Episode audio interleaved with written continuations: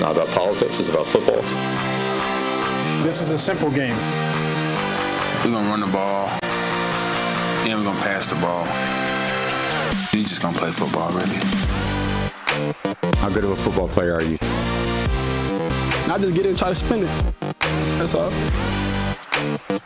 I just love the game. It really is the best time of the year.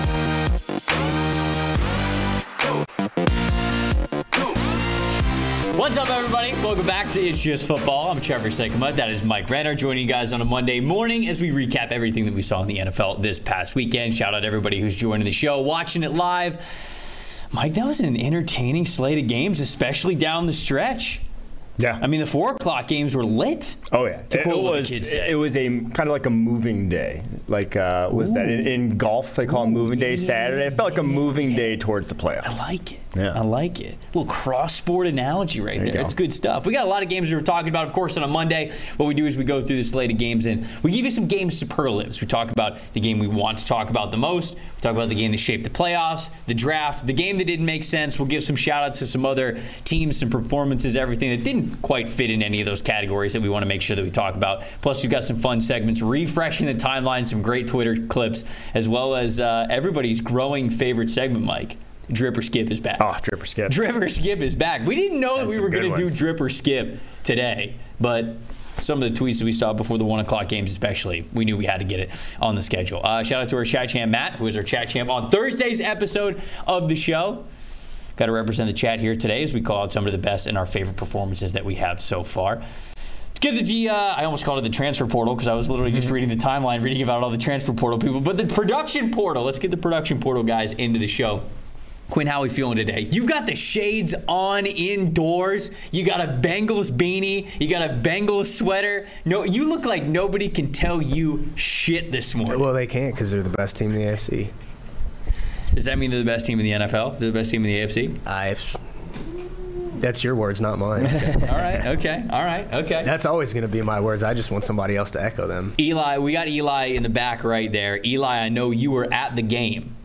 I was. Uh, I saw via Twitter. That starter jacket is a drip.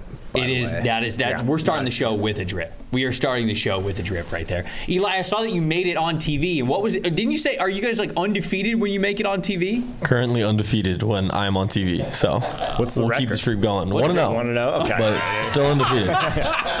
He's got the Jim Tomsula thing going on. That's like one of those Warren Sharp stats. We've uh, Not to, not to catch a stray for Warren Sharp, but that's one of those low, small samples. just, just very small sample size, Yeah. no matter what it is. Uh, I'm wearing the Tampa Bay Buccaneers little throwback creamsicle starter jacket here because the Bucs major division game in Monday Night Football tonight in Tampa, Florida. Well, they, they, the they won without Saints. playing a game. Uh, You know, the Falcons are five and eight. That's the second team in the I know. NFC South right now. So Uh, we are on a quest, a journey, a pilgrimage to see how bad of a record the Buccaneers can have and still make the playoffs. yeah, I think seven and ten. Seven and 10. Viable. Still in play. Viable. Still in play. Yeah. I want to hear from the chat. A little warm up. Get you guys blood flowing. What record do you think the Buccaneers are going to limp into the playoffs with? And I mean that phrase literally because it just feels like that's where they're going at this point. So, what's the worst record you could see the Buccaneers having to host a playoff game as a division winner? Quinn, let's go question of the day. We got a question of the day here to get things kicked off officially. We do another tie yesterday, Oh, um, yes. which got everybody loves good tie. Which which got me thinking. Since the AFL NFL merger, what is the record for most total games tied in a single season? Ooh.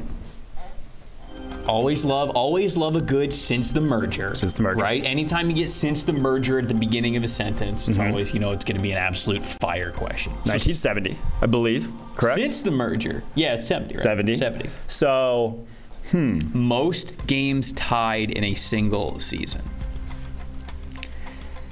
someone has to have had two at some point, but then maybe No, no, no. Well, someone had a third. Is the oh wait oh is it wait oh is it for the entire NFL? Yeah, or it's is for it- the entire NFL. so, how, Oh, so like okay. how many Yeah. games tied? Yes. Yes. That's why I threw gotcha. that total in there. It's not single team. It's just like league wide. How many games? This- what's the record for most games tied in a season? Yeah, a little clarification in the chat. The chat was wondering that as well. I, I actually don't know the genesis of overtime rules. Well said, who the hell knows this? Not us. We're That's guessing. sure. We're guessing. Quill, you gotta Uh, throw a number. I never know the answers to these questions. I look them up. I put in research before, and now I know. I'm trying to think. But I didn't know ahead of time. like I don't even know like the genesis of the overtime rules. I know kind of for my most of adult life it was 15 minute OT. That was it. And then obviously 10 minute OT has been the last couple of years. Um, prior to that, it- has it always been 15 minute OT? I'm not actually. I'm not. No, they went to penalty kicks. No, it's just Uh, a field I mean, it's goal probably kickoff. somewhere in the neighborhood of like four or five. dude. What that? Maybe that's what the XFL needs to do. What if for overtime the XFL went like mini game style and it was literally just backing up field goals? Like you kick a 30 yarder, then they kick a 30 yarder, you got to kick a 40 yarder, they got to kick a 40 yarder, 50 yarder, 50 yarder. Like No one wants It- kickers to decide it though. Is the thing. we, know, we already, we already don't want kickers to decide it. No one wants kickers to decide it, but that would be electrifying. Just can you when you imagine when you're backed up to like 50 yard field goals, Yes. that place would be buzzing. That would be. I hate penalty kicks in soccer. Mm-hmm. I, I think they are entertaining as hell, but they're an awful way to crown a champion, if you will. It's a mini game. It's not the actual game that's being played. Yeah. But if we're getting wacky, if the XFL wants to take this idea, backing up field goals would be an electric way to end the game. I like PK style two point conversions where it's I do too. five two point conversions, you know, best of five, whatever, whoever has the most after five, whatever. And then one, one, one after that. Not the way college does it, where it just goes to alternating two point conversions at one time, which is a little less, a little more fluky, in my opinion. I'm gonna say, I'm gonna say five. Is Yeah, I'll say four. okay. I'm gonna say five. Okay. Guys, please let me know what you think of my idea for overtime Kicks. field goal penalty kicks. I think it would be sick. It would be better. I- don't like the idea of extra football though. Like with a full quarter of extra football. I like that they made from 15 to 10. It's good, but like injuries at that point in the game are so much more likely because you're tired because it's more than you played Sure, sure, sure. at any other point. Like you are beyond tired. You you don't prepare to play over 60 minutes of football. So uh, I, do think for player safety reasons, I would like a different overtime option at some point in the playoffs. Sure, you can play another quarter. You want it to be decided on the football field, but in the regular season, I want the stats to align in terms of not adding a bunch of yardage to people and whatever, and I want the sort of health of the players to come first. Uh, Patrick says, Patrick said folk style wrestling. I, I, I, I don't know what that is, but the best offensive tackle, or no, no, the best overtime sudden victory start on neutral feet. I, Patrick, you're gonna have to say that again because I have no idea what you just said here for an overtime suggestion. Jake says I want to have the coaches go out to midfield and box it out for overtime victories. Strongest coach Just give wins. Mike Vrabel then. Mike And Vrabel versus Dan Campbell Mike right Vrabel now. would be the I think Robert Diaz. Saleh might be in there Oh, too. that's a he good looks throw, like he could throw down. What, what if like could you could it be any coach or coordinator? Because you know that then goes into who you're hiring as coordinators, right? Yeah. You need beefy coordinators. yeah. If you got an old head coach, you got to get one at least beefy coordinator. That would go into the hiring process, you know. If you got Mike McDaniel as your head coach, you got a Matt LaFleur. You got to do something different. All right. Anyways, all right. Let's move on. Let's get to uh, let's get to some refreshing of the timeline here. I, can we start with the Jimmy G news? Actually, I know that's not on the sheet, but this kind of broke right before the uh, the news started. Or actually, uh, let's go Baker Mayfield first. Let's go Baker Mayfield. Stick with quarterback. Baker Mayfield, I guess, is reported to be going to be released by the Carolina Panthers. Uh, what do we think, Mike? Just right out of the gate, immediate reaction. I mean, these kind of go hand in hand, right? Jimmy G going down, Baker being available. I think that it makes sense for the 49ers. You got to ch- try kick any doors you can at this point. But Baker Mayfield, the sort of the situation there in, in Carolina was never going to be good, and he's not the kind of quarterback that can elevate a situation. It's just I think what we've learned now through five years of his NFL career is that he's going to mirror a lot of the talent around him, and there just wasn't a, a lot of talent around him. I just yeah, I feel like it's done for Baker, right? I mean, as a what- starter. Like he, Right. no one's giving him a starting opportunity at this point. He's going to have to go the Geno Smith route. yeah, but is would Baker do that? No, I Uh, no. I I, mean, he's he going to have to, right? He's going to he have would. to take a back seat. He doesn't see. He doesn't have backup personality, energy. But that's also kind of what You I'm know? saying is like I, I, I genuinely feel if he doesn't go to the Niners, he's going to go to some team in the offseason and have like a quarterback battle. I don't know if he can win it at this point because nothing has really told us that he would win another quarterback battle anywhere, basically. Mm-hmm. And if he doesn't, I, I, I would not be shocked if Baker's out of the league a year from now. I do think though, two or three years on the bench, maybe a little time with some Buddhist monks, some Zen therapy could do well for Baker. Oh, sure, yeah, could yeah, do well for Baker. Yeah. Well, you can say that about everybody, really. Yeah. Well, not Aaron Rodgers at this point. He's too far gone. Oh yeah, that's Yeah. you know you can't too much of a good thing. yeah, You- he's already you there. See, you see what he's happens. already reached enlightenment, and it's not great. What do you guys think about Baker Mayfield? I'm very curious. What does the chat think about Baker? Do you guys think that he's destined to be a, a 49er with Jimmy G's injury, which we'll get to in a little bit? Uh, do you guys think that he could go to a different team this offseason and have some success? There's going to be a couple of different teams that are looking to change their quarterback spot no matter what. So I'm just curious what you guys think of ba- Baker Mayfield. Do you think he's going to be in the league for very much longer? Do you think he could be a backup? Because I, I agree with you. I think he could be a backup in this league for a long time, but does he want to be? Because that's kind of a different position that you got to put yourself in mentally. And Baker's a vocal, competitive guy, so I just wonder if that's going to be the case. What do you guys think? Let us know what you. I think he goes about to the Baker XFL Mayfield. and helps us institute our kick rule.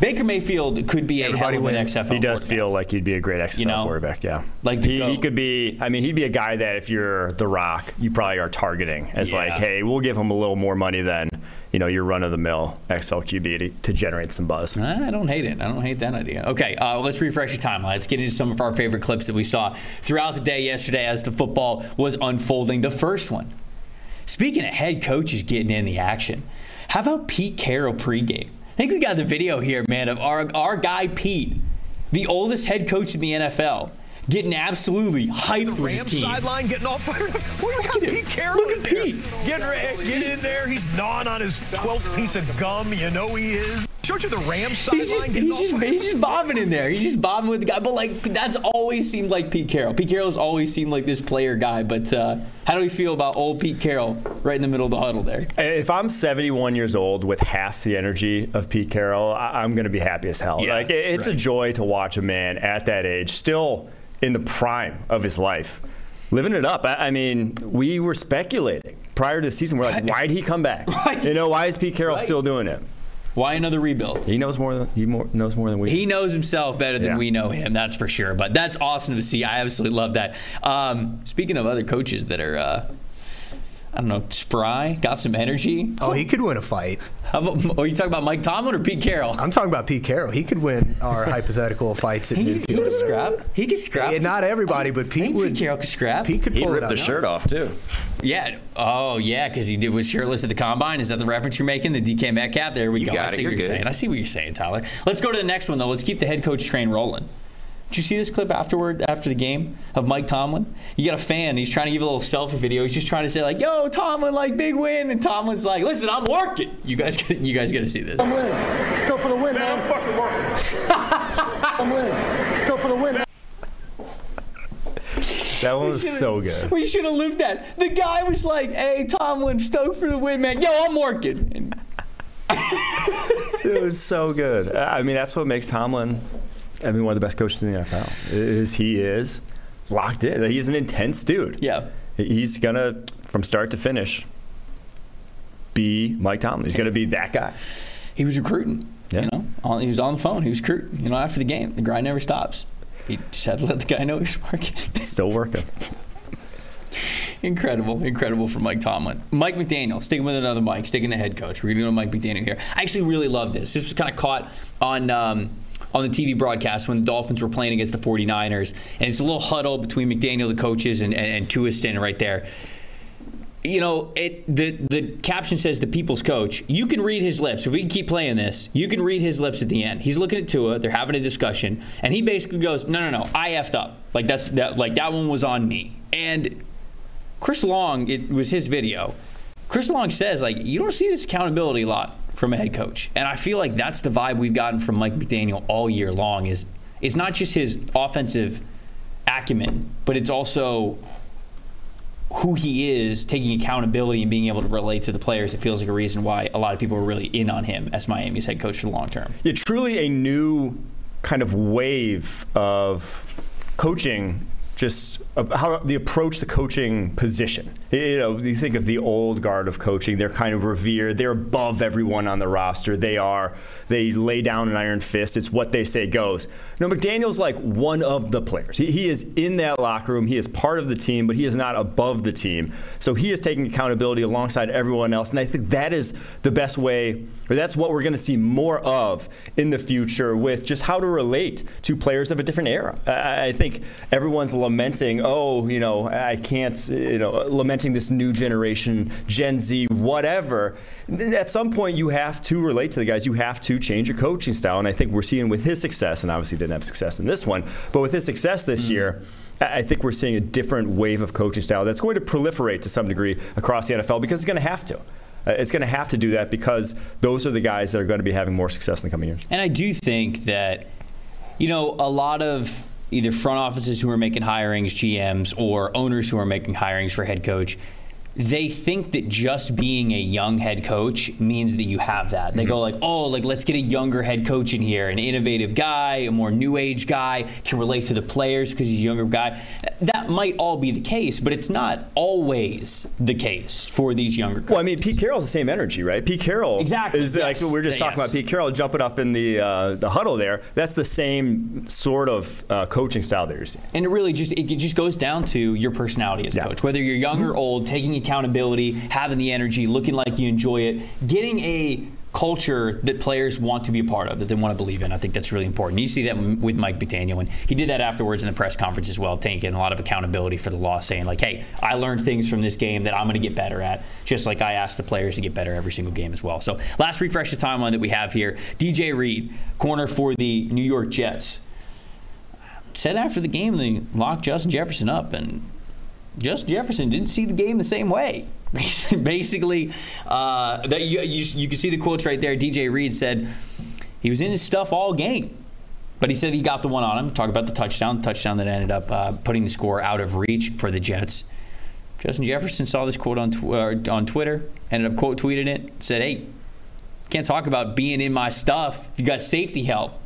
Tell me when your coach is gonna be man enough to put you one on one against me." I see both sides to this argument, Mm-hmm. but the tape does say DJ Reed was in this shit all game. He was. Now it was about like ten routes that they really were going head to head, Mm-hmm. one on one, and yeah, probably about half of those he had a safety that he was pushing to, whether it's in cover four with inside help or cover two, where a guy rolled over the top. But I, DJ Reed did get the better of him on those plays for what he was asked to do. Mm-hmm. I thought DJ Reed played really well, but such a nothing burger type of story where it's like Vikes still won, Jets still lost. Who really gives a shit? It was again somewhere in the neighborhood eight to ten rounds all game that you actually had this matchup. So I could really not care too much about. Uh, corners and wide receivers talking smack. It tells all this time. Exactly. I did want to point out that Christian said Mike Renner's got the freshest cut on PFF. So I know. I had to give him some love for that. Thank you. Somebody, somebody, somebody does appreciate the fresh Thanks cut that you're bringing uh, that you're bringing to the table here. Uh, I'm scrolling up a little bit. A lot of people think that Baker Mayfield is destined for the XFL. They like our idea here. Um, wow, Zach Wilson could be joining him. That's what Adam says with Zach Wilson Oh. in the XFL. That would be a lot. XFL does have a chance here to get some uh, some pretty good quarterbacks, or at least some notable Some names. names, yeah. Felt like when the XFL was coming around, what was it, a year ago, two years ago? I can't even, I don't even know. it was two years ago. Even like the AAF, it's like the, the, the talent pool of players wasn't great that was kind of exiting the NFL, and it feels like, I don't know, maybe there's a, uh, maybe there's a chance for some notable quarterbacks to enter the XFL. A lot of XFL talk already. Didn't, didn't think that, that would be the case here on the Monday, but we just love ball. So we're going to talk about it no matter what. Let's get into the games. Let's do Yes. the superlatives. Yes, yes. We always start with the game we want to talk about the most. So, Mike, what is the game from yesterday that you want to talk about the most? I want to talk about the Cincinnati Bengals Our answer. Our Good answer. at home, taking down the Chiefs yet again. A- And this one, more so than the previous two, in my opinion at least, was kind of just they were the better team. Mm. You know, they looked like the better team from start to finish. Whereas in first couple contests, it's like it took kind of big rallies, big turnarounds, big swings on big plays to really get the Bengals over the hump. This one, it was just Chiefs really couldn't stop them. Too many of those drives, and they did obviously have the big fourth down stop at the goal line. Like the brakes did not bounce the Bengals' way to win this game. They just we're the better team. So that one was a real statement game to me that what we've kind of been saying, right? The Bengals are back. The, the Bengals like have been back now for a handful of weeks. Obviously now getting Ja'Marr Chase back, taking that to another level. But this is the team we saw win the Super Bowl. The early season struggles, whatever was going on then, is finished. Bengals are right up there with the Chiefs, with the Bills, as teams that should be considered the favorites in the AFC. A couple of our games overlap. We just put them in different superlative categories. So this one was the game that shaped the playoffs for me, just because I want to talk about Dolphins and the Niners. But in this game, because we'll, we'll just continue this conversation. This was a massive game, and I, I do agree with you. The Bengals are more legit than I gave them credit for, even at the beginning of the year. I feel like you were on that train a little bit sooner than I was, but man, you look at the Bengals. We talked about it a little bit on this show. I talked about it a little bit on my podcast, NFL Stock Exchange last night. But the Bengals are now one game out of having the one seed. Okay, and they have the potential to own every tiebreaker against the teams they're going to be going up against. They already own the tiebreaker against the Chiefs because they just beat them. They already own the tiebreaker against the Dolphins because they beat them earlier this year.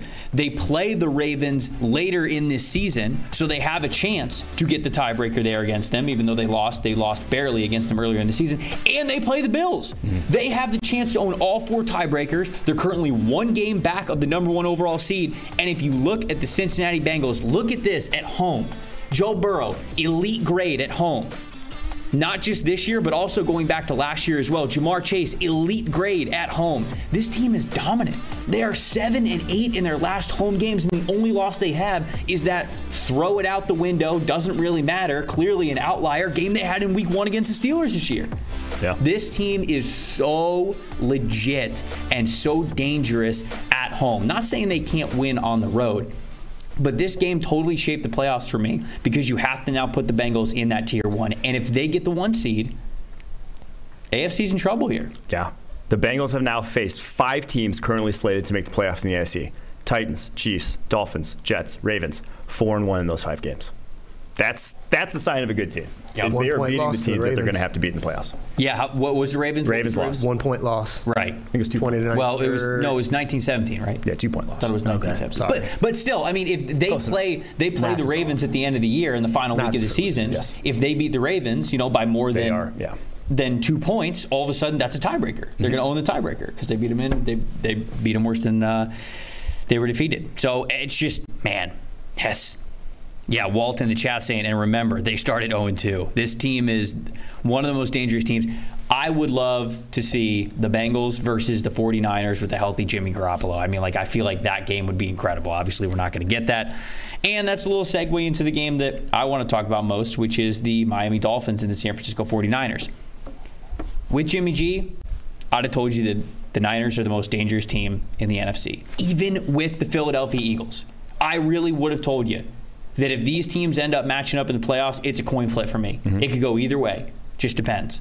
The Niners are playing so well. That defense is so suffocating. DeMeco Ryans is in his absolute bag this season that I wouldn't even say that the Eagles are overwhelming favorites at all whatsoever against the Niners. Now, with Brock Purdy, quarterback, it is a little bit different. But you see the defensive numbers since they had a really rough showing against the Chiefs in week seven.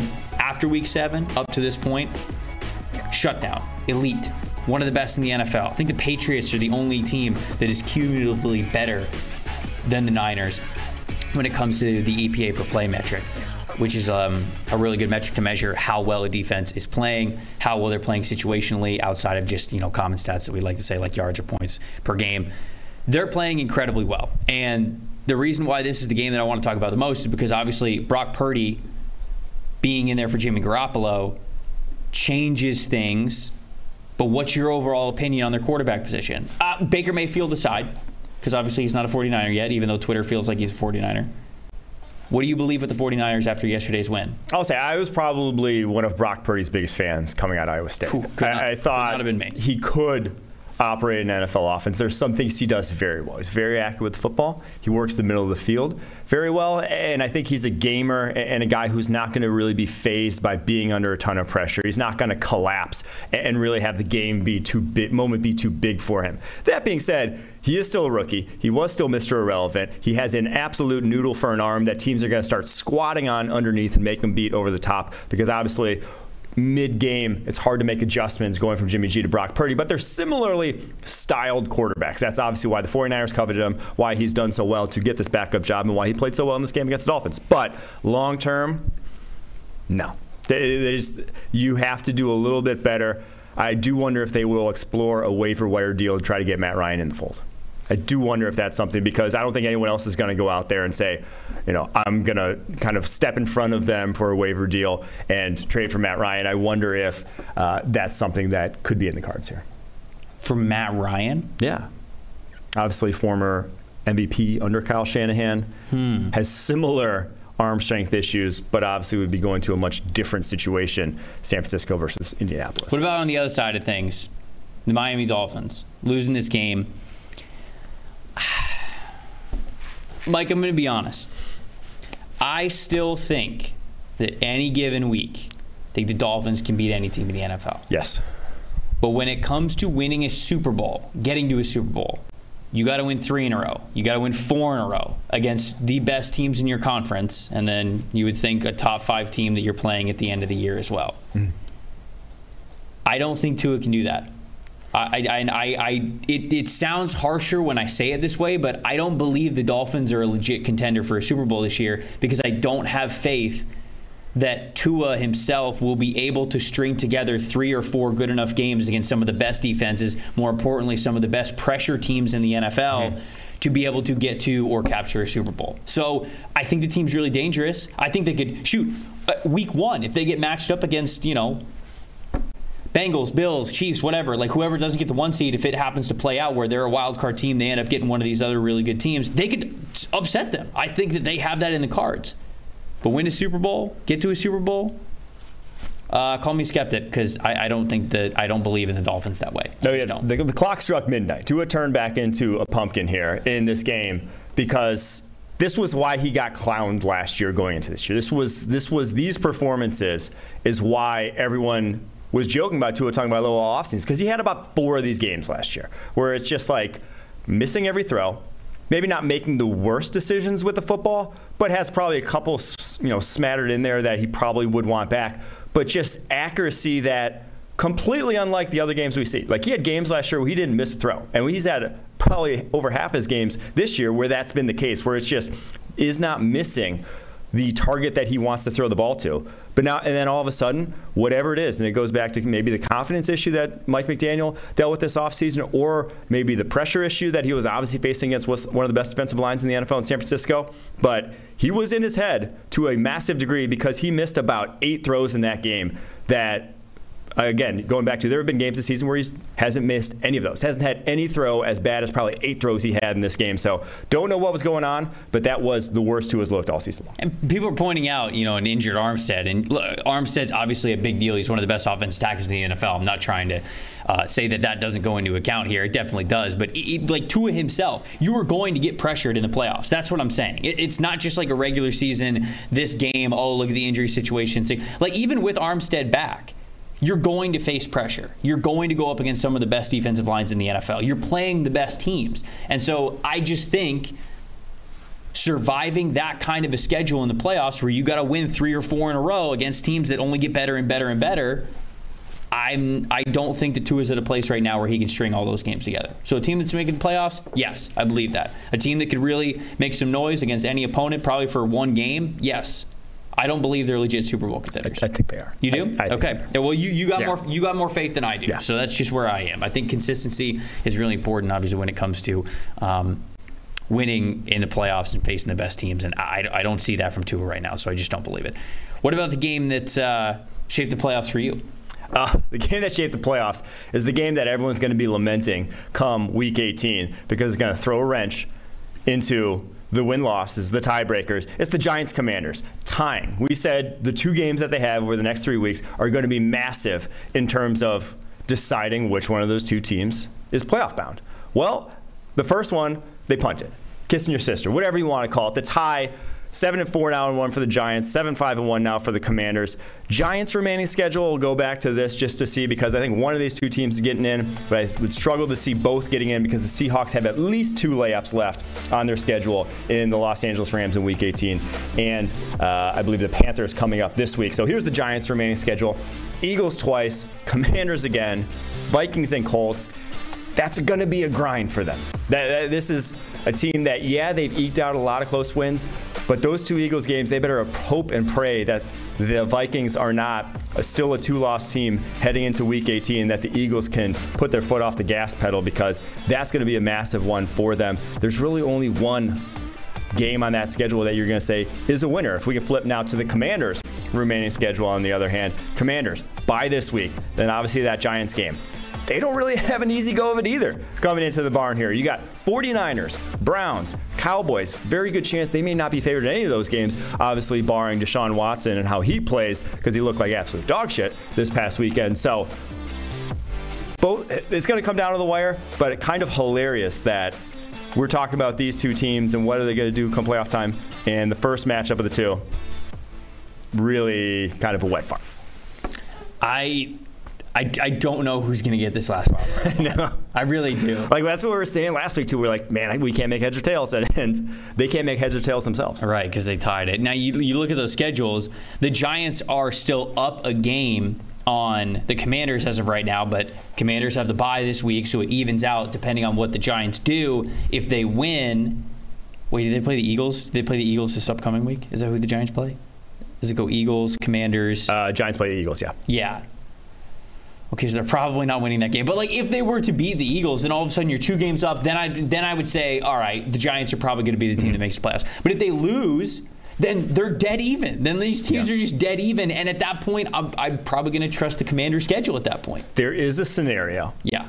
Where Detroit Lions sneak back into this. Detroit Lions, really? five and seven. They have a little tough go of it heading up here. Vikings this week, Jets, okay. Panthers, Bears, Packers. Easier, I'd say, slate than either the Giants or the Commanders. Like I said, you can chalk up maybe one or two wins for the Commanders and Giants on the schedule going forward. There's a way that the Lions get to nine and seven, and if the Commanders, Giants both finish eight, eight, and one, could be getting one of those playoff spots. Still the hottest team in the NFC. Yeah. Lions currently have a seven percent chance to make the playoffs. I'm just saying they could sneak back in. That's that's. I mean, I'm glad you threw it out there though. We got to think about everything. We'll talk about that more when we get to bracketology on Friday. I know we're definitely going to do that for sure. Uh, what about the game that shaped the draft? Speaking of the Detroit Lions, this is actually both of our yeah. both of our picks here. Lions, Jaguars. Jags now slated to pick mm. seventh overall, mm. which would be the most insane run of ineptitude that these eyes have ever seen. Because if that's the case, over the last 15 years, do you know how many times they would have had a top 10 pick over that span? The Jags? If they draft in the top 10 yet again. Is it more than 10? This would have been a good question of the day. Is, this is a great question of the day. Is it more than 10? It's more than 10. Okay, 12. It is 14 times. No way. They've only not drafted in the top 10 once. The year they went to the AFC Championship game top 10 every single other year since then. How insane is that? How insane is that if you're the Jacksonville Jaguars? So that is painful. back to seventh overall. Have you tweeted that out yet? I have not. I don't want to be kicking them while they're down, mm, but okay. I was gonna say I'm, I'm you know, very insane, and their draft record of late that's bad. does not inspire faith. That's bad. Not inspire faith. That's so if you're Jacksonville Jaguars, uh, I don't I don't know what you're hoping for. Like Trevor Lawrence looks great, and you still can't build a competent roster around him. Very, very unfortunate you're a Jags fan. Mm. Yeah, obviously this game um, shapes, shapes the draft in a couple of ways. Jags move uh, up the draft order, currently picking number seven now, as you highlighted. So you know they're impactful because they're uh, another team picking in the top ten. Detroit already has a top five overall pick because they have the Rams pick, so they're currently sitting at number four overall.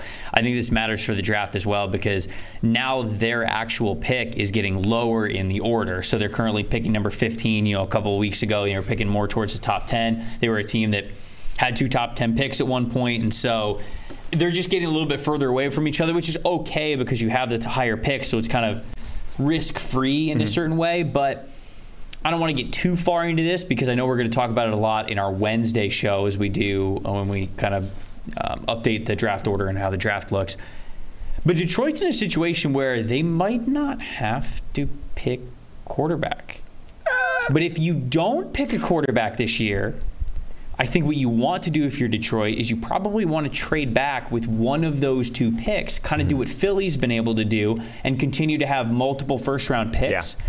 That gets harder to do the more you win games because the further you're going down the order. You hmm. probably don't want to trade that pick that's going to be in the top five for the Rams because you're probably going to want Will Anderson or Jalen Carter. You need a dominant defensive player. So you're probably not going to want to move back from one of those. You'd be okay moving back from the other one, gaining a first round pick next year, still picking in the first round this year. It's the second time, it's just a little further down the order. You can get another defensive player. They have two second round picks as well. You can really establish the core of this roster if you end up doing that. And if Jared Goff is terrible next year, move on from him get aggressive, move up, go get a quarterback because you still got two first round picks. So that's as, as, I'm glad that you touched on the Jags because I want to touch on the, the, Lions. Then I think that this game shaped the draft a little bit because it's changing what the Lions might be able to do and how they might approach things, especially with Jared Goff playing fine, not catastrophic, but fine.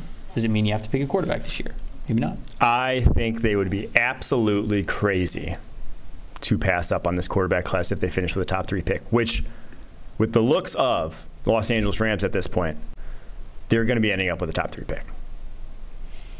So, I think they'd be crazy. Yeah, yeah. Drew's saying that on NFL SCS that they were off drafting a QB. I, I am. I'm getting. I'm getting towards that point. I'm kind of thinking that there is a strategy that makes a lot of sense for them to not have to draft a quarterback. But you see it differently. But you know that's why uh, two different minds at the table makes for uh, interesting debate here. I just think it's a, a swing for a Super Bowl. But if it's not Bryce Young, is kind of what I'm saying. Yeah, yeah. If it's not Bryce Young, I'm open to it. You, you can get to the playoffs Jared Goff, no doubt in my mind. If they have a chance to pick Bryce Young with that top five pick, mm-hmm. wherever it ends up, I think you go get Bryce Young. You don't you don't think yeah. twice about it. But all of a sudden, if it's not Bryce, we're having a conversation, mm-hmm. and within that conversation, to me, is maybe not taking a quarterback. Um, what about the game that didn't make sense? Game, that didn't, game that didn't make sense, we already highlighted, but I just want to go back and drop this stat. The Dolphins 49ers, Tua Tagovailoa was third best this entire season in terms of uncatchably off target throws. He had a 14.5% rate heading into this game, weeks 1 through 12. Third best. Deadly accurate.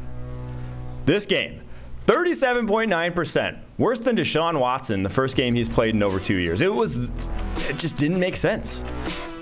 After that first play of the game where they ran the RPO that Seth highlighted so well on the show in my stead on the whiteboard a few weeks back, crushed him for a 75 yard touchdown. He just, he missed. He missed open guys. So everyone's going to say, you know, 49ers defense, whatever. Plays were there to be made. Tua did not make them. My game that didn't make sense, I, I got to highlight the Chargers Raiders game. Raiders come out victorious in this one on oh, a little yeah. bit of a roll now. Uh, the Chargers are not. I there's a lot of people who are saying social media team. Okay. there's a lot of people who are talking about Brandon Staley potentially getting fired. I'm not there yet. I, I don't think Brandon Staley should get fired. But I do think you really got to think about moving on from both coordinators. Um, Renaldo Hill, who's their defense coordinator, has been his second year as the defense coordinator, and Joe Lombardi, who is the offense coordinator, who comes out under a lot of fire for the lack of explosive plays, really, and being able to push mm-hmm. the ball with a guy like Justin Herbert. Defensive side of things, it's it's not great. You look at the Chargers. EPA per play metric, I'm, I'm going to highlight that again. They're 27th in total EPA per play allowed. They are 25th in EPA per pass allowed, and they're 28th in EPA per rush allowed. This is, quite frankly, one of the worst defenses in the mm-hmm. NFL. And you have a defensive head coach who is at the top orchestrating all of this. It's just not a good look, man, especially for how soft they are against the run. You look at the Raiders there's one blueprint for the Raiders to succeed. One. That's it. It's Josh Jacobs has to run the football well, and then they will complement him with Davante Adams. And you see their their stats and their grades right there. Both of these guys were elite yesterday. And the blueprint could not have been any clearer. This is how you beat this team. And the Chargers just straight up couldn't do it. I don't want to just brush off the injuries because the injuries are rough. You're missing edge one, you're missing CB one, you're missing offensive tackle one. Zion Johnson went out at points of the season. You missed wide receiver one, you missed wide receiver two, and the quarterback's been hurt. Those are legit injuries. Those aren't just like excuses that you could brush off. They're legit injuries, but you still cannot be this soft as a team on defense. And for as much as I'm, I don't think Brandon Staley should go. He's got to get rid of his coordinators, man. Something has to drastically change this offseason, or he's going to be next. That's where I am with the Chargers. They went all in. They gave, they gave him like everyone focused on the Lombardi factor and the offense and whatever, and that should be better because you have a top five quarterback. And I think those points are valid. I do also think a lot of sort of the conservatism in the passing game also is a Justin Herbert thing. There's a lot of that that happened in Oregon. But going back to the head coach, Brandon Staley, you can't bring in what they did this offseason on the defense side of the ball. Second round pick for Khalil Mack. Big, big money deal for J.C. Jackson. And as the other free agent signings that they had, Sebastian Joseph Day. They obviously brought in like Kyle Van Noy too. Like they they did all they could do to give him his guys that he needed to win on that side of the ball, and they are still a bottom ten defense in the NFL. That's worrisome. Like yeah. you, when yes. that is the scary thing is that you have the coach bringing in guys that theoretically should be his guys, that should fit his scheme, that should be impact players that they paid a hefty price for in giving up a second rounder for a guy like Khalil Mack, and they're not and obviously, J.C. Jackson looked like an awful fit for that defense. Was doing nothing before he even got hurt. So that to me is the bigger worry: is that this was your all-in year. This was your shoot the moon, and you are 500 right now. Not good. Someone's got to. Someone's got to be a fall man for this. Maybe the training staff that obviously has plagued the Los Angeles Chargers for so many years, but no, also there is coaching deficiencies on this roster. Uh, TJ says when you have Khalil Mack dropping into coverage 18% of the time, the DC has to go. Can't fact check those numbers, but TJ seems like a stand-up guy, so I'll mm-hmm. trust him about it. Um, Buzzer said, yeah, the AFC. They said that the AFC West was going to be full of great teams. Um, Walt said NFL pencil necks said that the Chargers were going to have the best defense in the NFL at the beginning. Mm. Mm. Great term, pencil necks. Mm. Those nerds. Uh, I don't think that 18% of the time stat was accurate. Maybe in this game. Maybe it may. Well, maybe. But 28 times the rest of the season for Khalil Mack. What if it was all 28 yesterday? Could have been. Yeah, you don't know. You don't know, Mike. You don't know. All I'm saying, you versus TJ. I feel like I'm going to trust TJ. That's all I'm saying. Um, what about another game that didn't quite fit into this box of games that didn't, didn't uh, not didn't make sense? Any of the superlatives that we had? Anything else you want to shout? Out? Yeah, a couple ones here. Titans, Eagles, AJ Brown. Just pay, just showing, I guess, Jon Robinson how much he really is worth. Uh, he has been a game changer for that team. He is your, even when I'm not open, I'm open guy. Nine targets, eight receptions, 119 yards, two touchdowns. Truck sticked Kristian Fulton into another planet on his touchdown that had an OPI, but we're going to give it to him because it was Look, sick enough. It was not OPI. It didn't it get called. It wasn't OPI because it didn't get called. OPI. Had the other one that wasn't incomplete was damn near complete. A go ball up the sideline, and they caught touchdown the next play. But yeah, it, everyone haggling over all these, you know, you think about all these first round trades that were made this offseason. Davante Adams obviously looking great. Tyreek Hill looking great. Mm-hmm. Marquise Brown, we always kind of said that one really wasn't worth first round in the first place. But AJ Brown, Weapons, man. It's the way of the world. If you want to win in today's NFL, weapons. Weapons. I totally forgot that. So that's the one I want. That, that Marquise Brown got traded for the first round. Yeah, we don't talk about that one. Totally never forgot that one. Uh, yeah, AJ Brown's unbelievable. The Philadelphia Eagles are unbelievable. Uh, what, what, do we say all the time here on the show and basically just everywhere? Titans are always going to play everybody tight, right? That's just their identity. That's what mm-hmm. they do. They're going to play every single team tight. They're a well-coached football team. Everything. They got blown out. Blown out by a team that was far superior to them, very clearly. Eagles are an absolute house. They have such a lead for the number one overall seed. I don't think the Vikings are going to catch them. I think they're going to have home field advantage throughout the playoffs. And then, as Quell was saying earlier, I, I, was saying on my podcast last night that I don't think there's a big threat to the Eagles if they have home field advantage. I would have loved to see the Niners go in there with Jimmy G, but uh, obviously that's not possible anymore. So I think if the Eagles get the first round, or I think that if the Eagles get the number one overall seed, in my opinion, it's a wrap for the the mm-hmm. NFC. I think they're going to the Super Bowl just because of how well they've been playing all season, how well they're playing down the stretch. I wanted to highlight Seahawks Rams. If there was any doubt about it, Geno Smith's the dude. Geno Smith is absolutely the dude, right? Seattle is going to have a top five overall pick because of Denver this year. They currently have the number three overall pick. And anytime you're that high, think to yourself, uh, maybe quarterback. Quarterback could be on the table here, right? I mean, like this is Geno Smith's first year. No, this is the dude. This is not a. It's not a it's not a feel good story anymore. It's it's a legit story. His second half, you see those numbers right there. Geno's second half was awesome. Some monster big time throws. Had two big time throws, no turnover worthy plays. 84% adjusted completion percentage. 238 total passing yards. He was a stud. And Geno is a stud when you want him to be. Under pressure, down the stretch, in the clutch, on third downs, in the red zone. Geno shows up in all of those areas. That's mhm. quarterback you pay. That's quarterback you keep. He's your guy moving forward. Yep. That's it. Wanted to just make sure that I reiterated that. Can I highlight one more thing? Just oh. one like minor thing. You can do it. A- You do And, it. it's It's the show. Browns Texans game. Deshaun Watson, obviously, massive story comeback. First game in two years. He sucked. Awful. Legitimately very bad. And now again, first game in two years, whatnot. But I do think there is a world in which, or there is a you know future in which he's not the guy that we saw in Houston because of the mental aspect uh, of it. Like he, he went, you know, whatever, 24 years of his life, 25 years of his life, completely unchallenged, always the guy, like confidence through the roof. That's impossible after being publicly made, you know, a pariah in the public eye. Anywhere he goes, that hangs over his head. Everyone knows that. In a mm-hmm. football game, it's akin to the you know confidence aspect if you watch the Manti Te'o documentary and how much that mentally affected him playing the game of football. It's impossible to avoid those two situations unless you are you know like a psychopath, which I'm not putting that possibility to rest either. But Deshaun Watson, I think there is a chance that you're seeing a different player or may see a different player here in Cleveland than we ever saw the years before. That's a good note. Williams said no Denver, no Denver and Ravens recap. That game made total sense.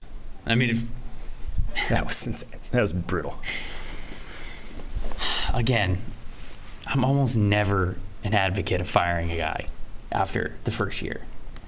There, there's, there's just no. But I think you have to. Well, You even have to if it is Russ's fault, it's like You know what I talked about? Yeah, I, I talked about this on, on my pod last night. I went into a little bit of a rant and I was like, if you're Denver, because you still have a first round pick, Denver doesn't have their original one, which is going to be in the top five, but they do still have a first round pick because of the Bradley Chubb trade. Hmm. I was like, they should draft a quarterback. They should draft a quarterback in the first round because Russ looks that incompetent. And he looked bad last year. He looks worse this year. And then I looked up Russell Wilson's contract. And holy God, it's not even, you can't even entertain moving on from this guy for three years. You can't even entertain it. Mm-hmm. He's over 100 million dead cap next year. He's 85 million dead cap the year after that. And he's 50 million dead cap the year after that. Uh. Who signed this deal? The, and not only who signed this, there, there was no impetus for them, right? He had multiple years left on his deal. It was like a sign of good faith that they gave this to him. They're like, you know, let's let's buy it now because if we wait, we could have you know a problem on our hands. I was worried because when he came back from that thumb injury, second half of last year, he this was the guy we saw. Th- This was the quarterback that played post thumb injury in Seattle last season. He was not good. So it's probably not you know it's not the thumb at this point, but it's also was not worth trying to buy low on the market at this point to get him a new deal with all the risk that was going into the decision with a new situation with a new head coach with how he looked last season. They're going to pay for it. The you know we always rank who which fan base is in maybe the worst situation in terms of you know long-term winning. Broncos are getting close to that Mm-hmm. It's because if this isn't going to turn around and I, I get that the defense is awesome. It takes only an average offense and this team would be easily in the playoffs but I don't see an average offense walking through that door anytime soon. It's dude, it's it's it it's tough. And if they lose Ejiro Evero, their defense coordinator, which I mean they could, I mean he's, he's just becoming one of the best defensive minds in the NFL if he's not already. Then all of a sudden you start to lose the effectiveness on that side of the ball. It could get real ugly for Denver real quick. Let's get into some drip or skip. We said that we were going to get to it. Uh, end of the end of the show. I think this is a really great way to end the show. This is a fun segment that Mike and I have, where two people who don't really know a ton about fashion uh, judge and rank NFL players walking in based solely off fashion. So let's get to it. Who's the 1st drip or skip that we have today? Can we? What, what do we got? What do we got? Who else would it be? Ooh! See, this is why they won. The early season fits, you remember? The early season fits were rough. The flower suit, no. That's that's classic. That's clean. That's that's a killer right there. That That's an MVP fit. Yeah. Man, I'm all for this. Joe Burrow wears some weird stuff free game. You're right, but that's an absolute drip. Drip. No, I mean there's there's not even any debate. If any of you say skip to this, Christian said drop, and I need a clarification. Did you mean drip? I think he meant He drop did. dead He gorgeous. corrected himself. He meant drip. All right, okay, Christian. I'm not gonna lie, but uh, quick aside before we go to this next one, I have been debating on like getting a maroon suit like that, and I was like, ah, is that too much? I'm absolutely getting. A maroon Oh, suit. I'm all about it. 100% No, getting maroon, maroon suit. maroon's a good color of a suit. Maroon's a good. Now you gotta look. You gotta walk with your chest up. You know, like you you Oh, have to have confidence when you wear a maroon an all maroon suit like that. But you can do it. I believe in it. I believe in Joe Burrow. I believe in Quinn. I believe in everybody out there. Go buy a maroon suit. All right, who's next? Who do we got next? Uh, this is Pat Mahomes. Ooh, That's a sharp looking suit too. what are It's those the glasses, though. The accessories are what are off. the glasses? suit suit primo.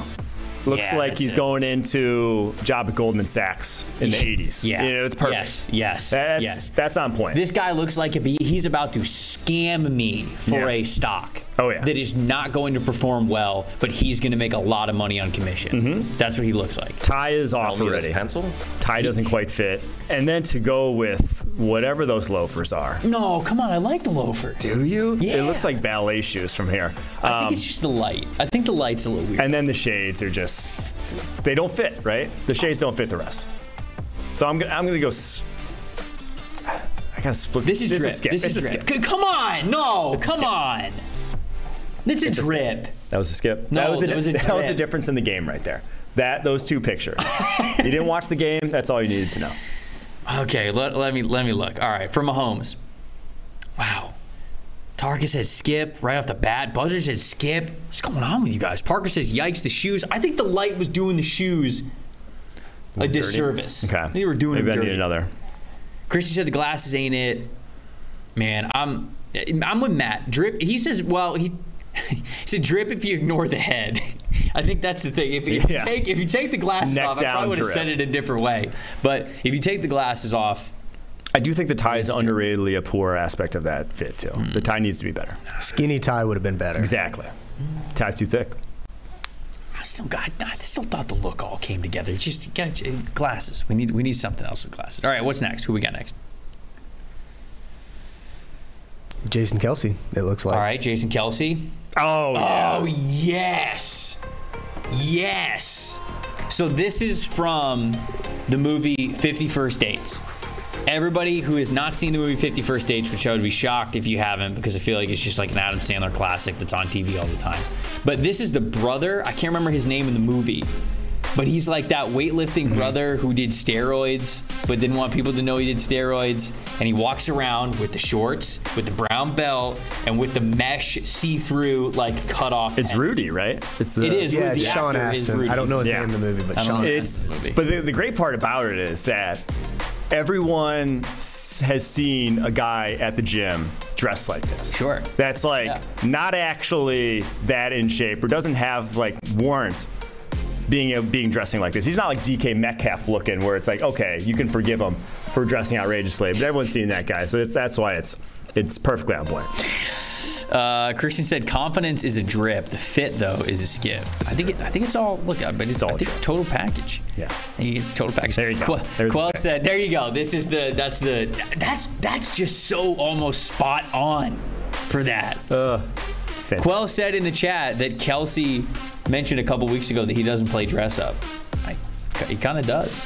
This man gets a podcast, and all of a sudden now he's listening to people. Now he's caving. Now he's a now he's a before the game fashion guy. I will say if you're actually gonna play dress up, if you're gonna try to look outrageous, you know, playing some paying some homage, this is a good way to go about Oh, it. that's it. That is it. Is. All right, what's next? Who's next? That was a good one. I like that. Bear with us. Oh, Kelce. Taylor Heinicke. Oh, King. That one's insane. That's one of the best of the year. by got another guy playing dress up. Know, By like, order. legit. Yeah. of the Washington Commanders. This is this is that you said paying homage to something. This is straight Peaky Blinders, man. I mean, and I, I'm not gonna lie, he nails it. This is a this is a Peaky Blinders fit. And he's even got like the face. That's what I was just gonna say. And he fits the fit, the actual, eh, you know, visual, the aesthetic components. He looks like Michael. You know, he doesn't. He doesn't look. He, he's not. He's not like a full-on Shelby brother, but he's part of the gang. Like he's part of the Peaky Blinders. That's what I think. You know how like Tommy will tell all the like these like nameless henchmen to go do something. He's like, all right, you boys like go. You know, do this at the races or whatever. That's, That's Taylor Taylor. Heinicke. Yep. He- he's one of the. He's one of the three dudes that's like the henchman for the Peaky Blinders. If I see a single skip on this one, you guys are nuts. Who said skip? Um, I don't think anyone says. You got. We've got Parker calling him a goofy ah. So I'm not sure if a ton of people love this one. Man, you guys are crazy. Taylor Heinicke, isn't it? Quill says he's looking spiffy.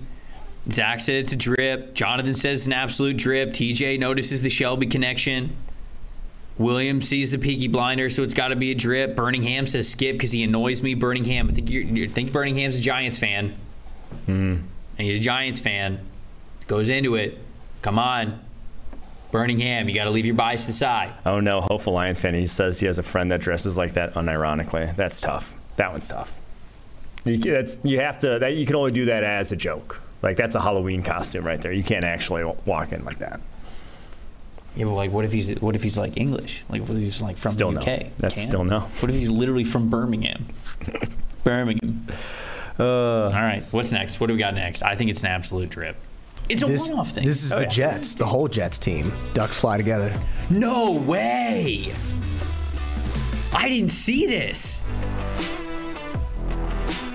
Wow, are they wearing? Are they all wearing like different jerseys? Yeah, I just gotta say though, the aside like the old school like '90s, early 2000s Mighty Ducks jerseys might be the best. You're saying the green ones. and- You're saying the no, no, green no, the white ones. Like oh. the old Mighty, the, the real Anaheim Mighty Ducks. Yes, I those might be the best jerseys in all those. sports. Yes, Like, sports yes, history. yes, yes, I love. Okay, so he's wearing a Charlie Conway jersey because I see the '96 and I see the captain, and then um, TJ's wearing uh, an Adam Banks jersey. I think is that Braxton Berrios who's wearing an Adam Banks Hawks jersey. I think I have to respect that though. I don't know who's I don't know who's up front right there, but they're wearing a Fulton Reed jersey. Man, this is fantastic. Uh, this is absolute drip for me. Did you watch Mighty Ducks growing up? No. You I, I, I sit this one out. You've never seen any of the Mighty Ducks? I think I have. I think I was. Really what did you though. do as a kid? I was really young. I just don't remember. You're Couldn't tell you. from the Midwest. I know. We didn't play hockey. This is your movie. I was not a hockey guy. What? Never been. Sit this one out. All yours. You tell me. It's a drip. God. It's a drip. It's an absolute drip. You've got the you've got the different era jerseys. Oh man, that's just I, I I can't even look at you right now. This is my childhood, dude. Watching Mighty Ducks is my childhood. We got to go on to the next one. I'm already too hurt. I'm too hurt. What's the next one? Two left. Uh, next one's Brian Daboll. Okay. All right, so just a cla- oh classic starter jacket. I mean, I have to say drip just because I'm, I'm wearing a starter jacket. But thoughts? Oh yeah. I mean that's It's clean. It's clean. that's probably half a New York Stadium right there, looking like that. He, he does have big time like fat guy swag. He does. That's it. that's a he good. pulls it together right. Well, I mean, he, he's big bone. He's got big bone swag. You know. Yeah, I mean, for a coach, if you're gonna car- show out a little, you can't get you can't get into the weeds like you can't be doing Peaky Blinder stuff. You can't be looking like Joe Burrow Can you walking imagine into if that. he did do Peaky Blinders you though? Can't, you can't be getting in on that, but you can get a little fresh with it. And I I think Daboll, I think he's killing it. Yeah. Look, I The think pants are those sweatpants. Can't really tell. He could have done a little better on the pants, but you know, big guy. He's trying his best. it's clean, man. It's clean. It's it's absolutely clean. Parker said skip. Daboll's fat. C- Parker, get out of here. Oh, Nobody wants to hear Hence the term fat guy Come on, swag. Nobody wants that judgmentalness, judgmental attitude. Get out. Get it out of here. No, a lot of people, a lot of other people are saying it's a drip. Look, yeah, like you said, like he's, you know, he's the big, he's the big dude swag, and he's bringing it. I'm all for it. All right, what's the last one? Who is the Uh, Packers? last one is Allen Lazard. Lazard. Allen Lazard. Who's like a that's like a Teenage Mutant Ninja Turtle. It is. Is it? I mean, it, it definitely gives. It looks like it looks like the abs that they put on the Teenage Mutant Ninja Turtles. You know what I'm saying? Uh, I like this one actually. I think Would it's you wear cohesive. that? I wouldn't wear it personally. I'm not that swag. Let's get real. But I, I think it. said you had a good haircut. I think it's cohesive. Um, I think it's put together. Again, I don't. Maybe I'm just not a big variety sunglasses guy. Those are just normal. Those are just But I don't like 'em. prescription. But I yeah, don't I, I agree. you I, I don't. I don't think when you try go for a lot on the. Uh, you don't need if, if you're a good-looking human being, you shouldn't need a lot on the eyes to, to accentuate. You know. Damn, Mike. I'm just saying. Damn. Okay. Damn. Damn. This uh, is this actually a Teenage Mutant Ninja Turtle outfit though? Like I'm I'm looking at. I don't think so. because the the jacket obviously is Teenage Mutant Ninja Turtle colors, and then the glasses are almost look like you know like the bandana that's over their eyes. I think this might be. I wonder if it's an homage. Yeah. Another homage. Which we've already said on the show. If it's an homage, then we, we you know bump it it up. up a couple of points. Chad, do we think that this is tribute, or do we think that he just was wearing this?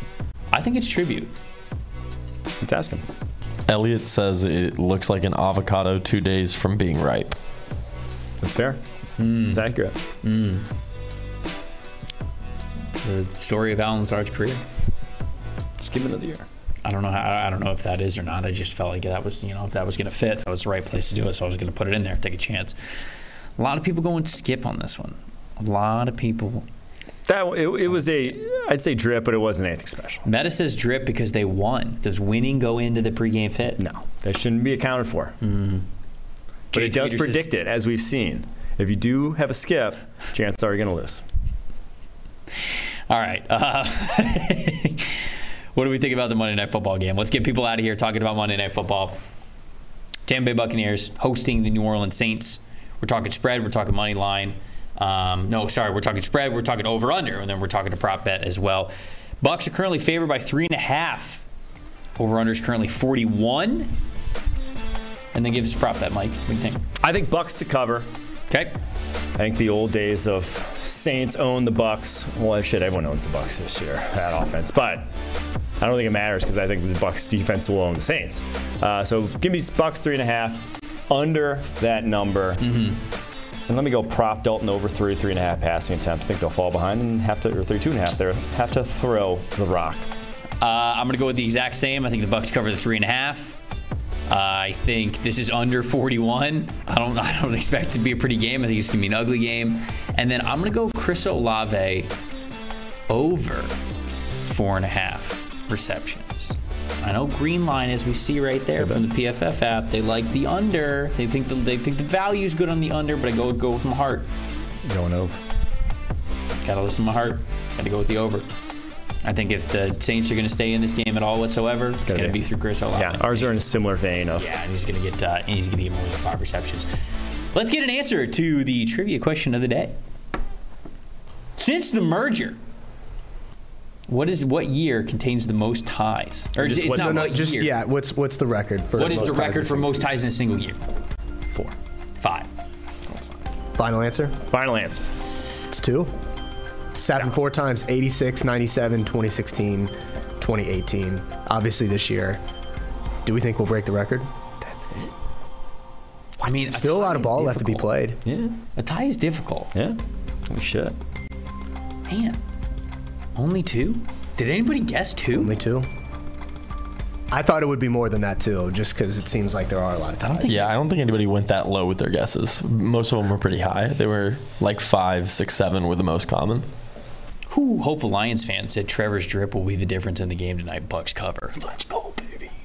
The road mm-hmm. to seven and ten for the division stands. I want it. Love to see that. You absolutely love to see that. They do need they, they, they do need to at least win this game though. I don't I'm, you know I'm not looking for them to drop a game against uh, the New Orleans Saints. So I'm all for all the good vibes in the chat that we could possibly that we could possibly get here. All right, uh, chat champ on the day. Chat champ is Nicho. He had a good zinger. He said, uh, "Broncos country, let's hide." Ooh, Made us laugh back here. That's good. So good job, Nicho. It's good. It's good. Keep 'em coming. Chat champ, chat champ is Nicho. I'm also giving chat champ to Stone Rochelle. Stone Rochelle, not with PFF anymore, but always a member of It's Just Football. He uh, was very integral in this. in Honorary this- forever. Honorary forever, Chat Champ was uh, very integral in this show, even getting off the ground. So, Stone, we definitely miss you, buddy. But of course, the best days are ahead for you. We definitely know that. For Trevor Sikkema, for Mike Renner, for everybody in the production portal, thank you guys so much for watching. It's just football. Enjoy Monday Night Football. We're going to be back right here tomorrow to talk about that, talk about dogs of the week, talk about all your favorite things. We'll see you guys then. It's not about politics, it's about football. This is a simple game. We're gonna run the ball, and we're gonna pass the ball. We just gonna play football, really. How good of a football player are you? Not just get in and try to spin it. That's all. I just love the game. It really is the best time of the year.